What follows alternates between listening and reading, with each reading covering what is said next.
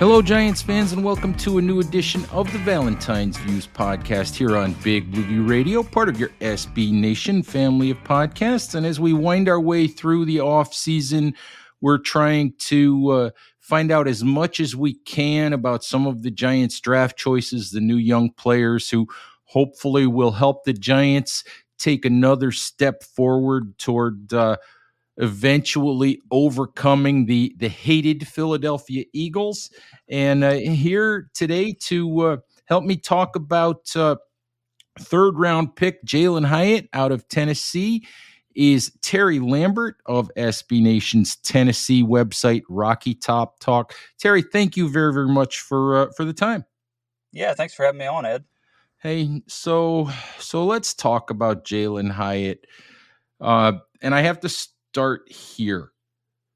Giants traded up to get Hyatt at number seventy-three in the third round.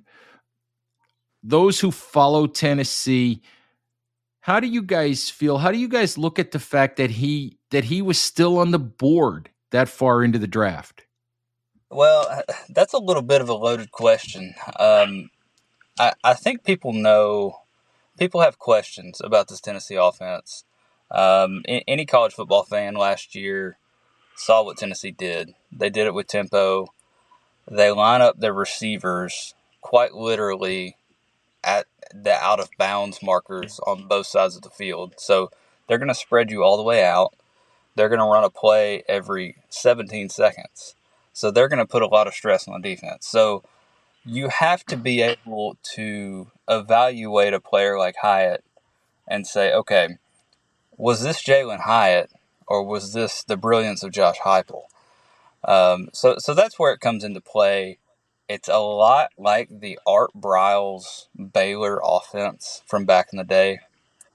Um, so that naturally has some questions. So it, it's it's less about Hyatt. It's more about what did this Tennessee offense do for Hyatt? Um, so, so that's why I think he tumbled. Um, you know, we we can talk about, and I'm sure we will, uh, the lack of size, uh, the lack of physicality, and stuff like that. But I think when you get down to the nuts and bolts, I think people had too many questions about the Tennessee offense and how it translated to the N F L. So, let's talk about that Tennessee offense a little bit. And you, you know, you said that the hard part of the evaluation is, you know, how much of it was Hyatt and how much of it was the offense. And we saw, I mean, if you look at his pure numbers, they went, he went from twenty-one catches in twenty twenty-one to sixty-seven catches, one thousand two hundred sixty-seven yards and fifteen touchdowns right. in twenty twenty-two. So, how much is the offense and and how much is Jalin Hyatt? How much is he just different? Okay, so uh, an important part of this is uh, Jalin was on pace to do this last year um, in, in twenty twenty-one. He got hurt against Pittsburgh, which was, I believe, the third game of the year. Um, he he was operating out of the slot. He had five or six catches in the first half of the of Josh Heupel's first half of uh, as Heupel's um, first game. So he was going to be a big part, but he got hurt. So when he got healthy, that was mid-season, and he had kind of fallen out of rotation. So Cedric Tillman had emerged by then. Tillman was was eating all targets. Uh, Javonte Payton, um, Velus Jones Junior, Uh, stole a lot of his targets. So uh, Hyatt had to wait his turn, even though it was his turn. He got hurt, and, and it just he kind of fell out of favor. So he comes back twenty twenty-two. This was still Cedric Tillman's show. Um, Tillman got hurt uh, fourth game of the year, and that's when Hyatt really shined. I mean, he became the focal point of the offense. He was the focus. He was getting all the targets. Tennessee was scheming him up. So uh, that that's why you see the big jump. Uh, I think he could have done it in twenty twenty-one, so I wouldn't too, but put too much stock into his lack of production in twenty twenty-one. Uh, I, I'm going to chalk it up to um, him getting hurt, falling out of favor. Josh Heupel said he needed to learn some things and grow up. He absolutely did. I mean, that that, that much is clear. Uh, he became a, a leader on this Tennessee team. So, um, but I mean, the the results, once he got put in the spotlight, he sh- he shined. I mean, from that from that Florida game, from that Alabama game, the L S U game, uh, in, in the biggest moments of the Tennessee season, he shined. You know, the question, as you had mentioned, about the Tennessee offense, and I have studied it to an extent. You know, you watch it week in and week out. Um, I guess the question is, from a wide receiver standpoint, I mean, how how simplistic is it in terms of of what these receivers are being asked to do with? I look at it, you know, and my general impression is you're either going to run a slant, you're going to run a you're either going to run a slant, you're going to run a hitch, you're going to run a deep route, or you're running a bubble screen, and that's it. Pretty much that's about it. Um, you know, based on whatever the you know whatever the whatever the the call is, you're running, you know, one of three or four fairly simple things. Am I pretty much on target with that? You're, you absolutely are. Um, it, I said it was like the Art Briles offense uh, from the Baylor days. Think about what Baylor produced. You know, you're talking about what Corey Coleman, um, Kendall Wright, Terrence Williams. A, a lot, of, a lot of those didn't work. And I, I'm a bit of a draft guy uh, in my previous life. You know, you watch that tape, they're not running routes every every snap. Yeah, sometimes they're just standing up, uh, you know, a, a decoy. Uh, and that's what the Tennessee offense is. So it, it's very unique. Um, you're spot on. Uh, I mean, he has not run a, a full route tree. Tennessee will, uh, you know, combat you on that. They'll they'll come. They'll say, you, you know, they, they've run a full route tree. They haven't. The the thing that I will come back to you with on Hyatt specifically, he committed to Jeremy Pruitt uh, and Jim Chaney, who ran a, a, a pro-style offense at Tennessee. Um, that was back in twenty twenty. He was a four-star prospect. He torched Alabama as a true freshman. A lot of people don't don't remember that. They didn't go back that far. Um, that that was really the first introduction to Hyatt that we got, and that was from an I formation, you know, boring vanilla pudding offense, I formation play action stuff. So he still has the ability to do it, in my opinion, um, in, in a pro style attack. So there there is a little glimmer of hope there, but you're absolutely right. He he was limited in what he was asked to do with Josh Heupel. Yeah, and it's not saying that he can't do those things. Correct, yeah. It's just saying that there he isn't hasn't. a lot on film that shows that yeah. he that he's done it. So maybe there's a bit more of a learning curve and a bit more of a question as to. Mm-hmm. I think every wide receiver understands what a dig route is and what a post route is and what a double move is. They it's just how much have they practiced it and how good are they at it? Because those windows in the N F L. You have to be very precise in running those routes to to get open. You have to be very precise. So I think that's the question is, is how well can he run those and, and how quickly can he adapt to it? Right. I, I totally agree. Uh, he, he wasn't asked to do that. I mean, uh, and, and going a little bit deeper into that, um, on the line of scrimmage, um, he wasn't, he didn't face press coverage. Uh, Tennessee schemed him. They would put Cedric Tillman on on the press, and they would let him handle that. But guess what? They would stack Jalin mm-hmm. Hyatt behind him. And what did that do? That gave Jalin Hyatt an a, a ability to get free, an ability to get get up to speed uh, without facing press coverage. So uh, that gave him three, four, five steps to get going. Uh, and once he gets going, he's gone, and, and nobody's going to keep up with him. That that's the appeal of him. But Tennessee was really smart with how they used him, and nobody seemed to keep up with that. I, I mean, it it was hard. It was hard to scheme for because you're not going to man on man beat that. Um, you can throw a safety over the top, but Tennessee's got plenty of other options to throw the ball to. So uh, they were really smart. with how they allowed him to get up to speed uh, and, and how they let him work down the field. Right. And I think one of the other things is if you're getting a lot of snaps in the slot, you're not really getting pressed anyway because you you have a built-in cushion to uh, to begin with. Yeah, yeah I, I agree. Uh, that goes back. I, I mean, they, they've lined him up behind left guard and just kind of put him as an up back and, and let him hide and uh, let him run a wheel route.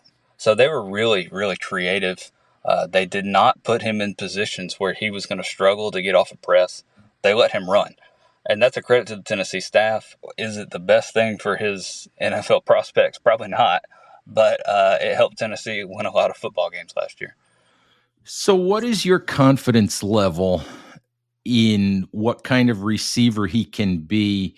And, you know, I think most people look at Hyatt and think that he's going to wind up, you know, as a boundary type receiver in the N F L. So what is your confidence level that he can transition to that and that he can can be at least a, a good enough route runner, you know, to become a complete wide receiver at the N F L level? Yeah, I think it's going to take some time. Um, it, it's something to where I probably wouldn't spend the first round pick on, on Hyatt. You know, we saw uh, I, I saw Hyatt at twenty-five to the Giants a, a ton throughout draft season. That would be a little rich for me. You know, you're talking about in the third round, top end of the third round. You get a guy with, with these sort of skills, this sort of speed, it's a gamble worth taking. Um, I, I think he's he's fine. I, I, I think he, it will take him some time if you want to be want him to be that number two N F L receiver, that slot guy. It's gonna it's gonna take some time for him to truly develop, uh, learn the route tree, all of that. But The the cool thing with Hyatt is he's got this floor to him where if he's on the field and in the slot, I can almost guarantee you a safety's going to have to shade him. Uh, so that that's going to help out Saquon Barkley. That's going to help out all of these guys, uh, this running game.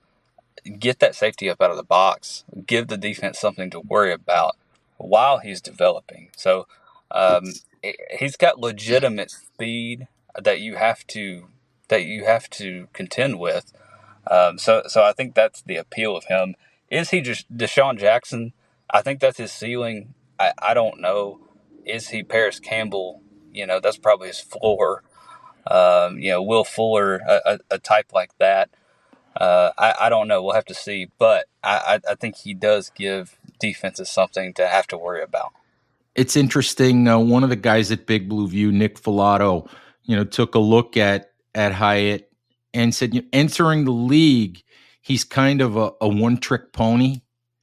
Yeah. But it sure is a nice trick. You know, it, it's it, a trick that you can't teach. Right.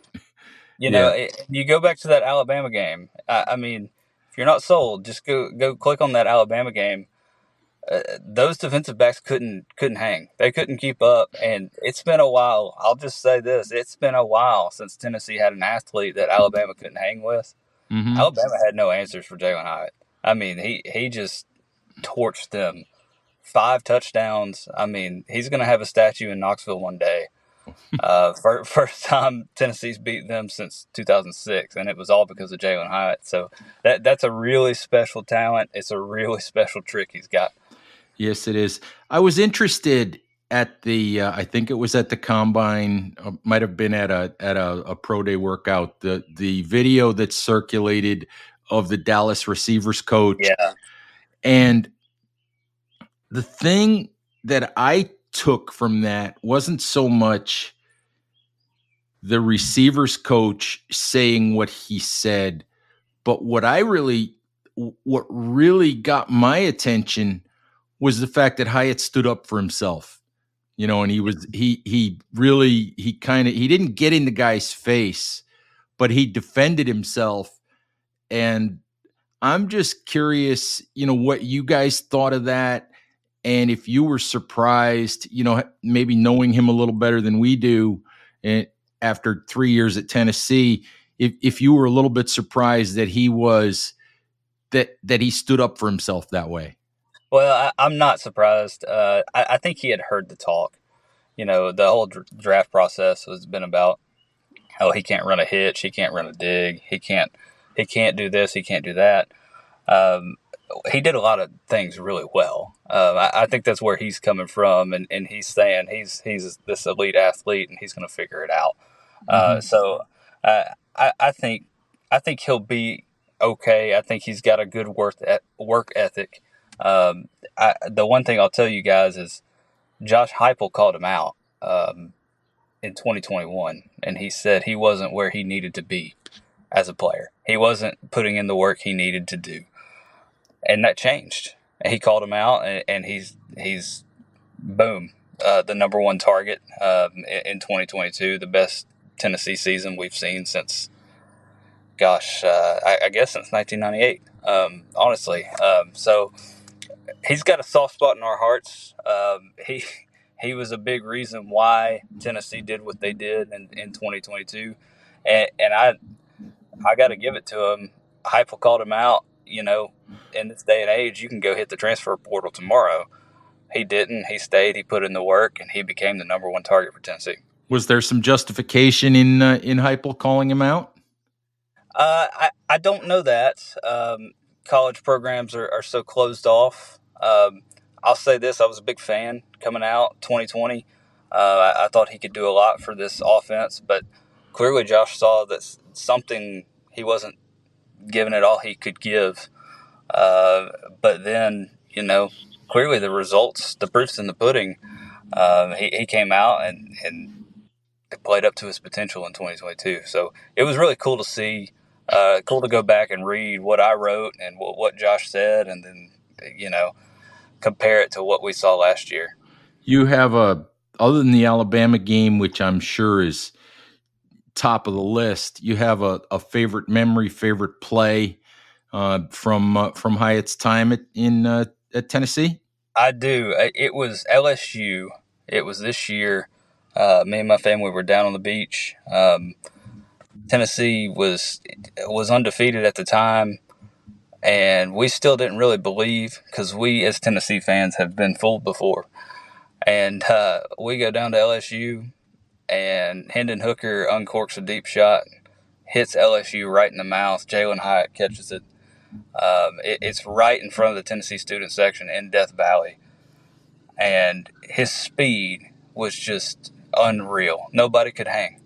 Nobody could hang. And and that was that was kind of the moment of arrival for Tennessee for that twenty twenty-two season. So that, that was kind of the moment where I knew it was real. I was like, okay, uh, Tennessee's got a shot to be something. So um, him and Hendon Hooker and Josh Heupel, that uh, Cedric Tillman, they they're really truly responsible for turning this Tennessee program around. So they'll all hold a soft spot in our hearts for for pretty much ever. You know, he's he's not a big guy. He's no, six he's foot, six foot yeah. and change.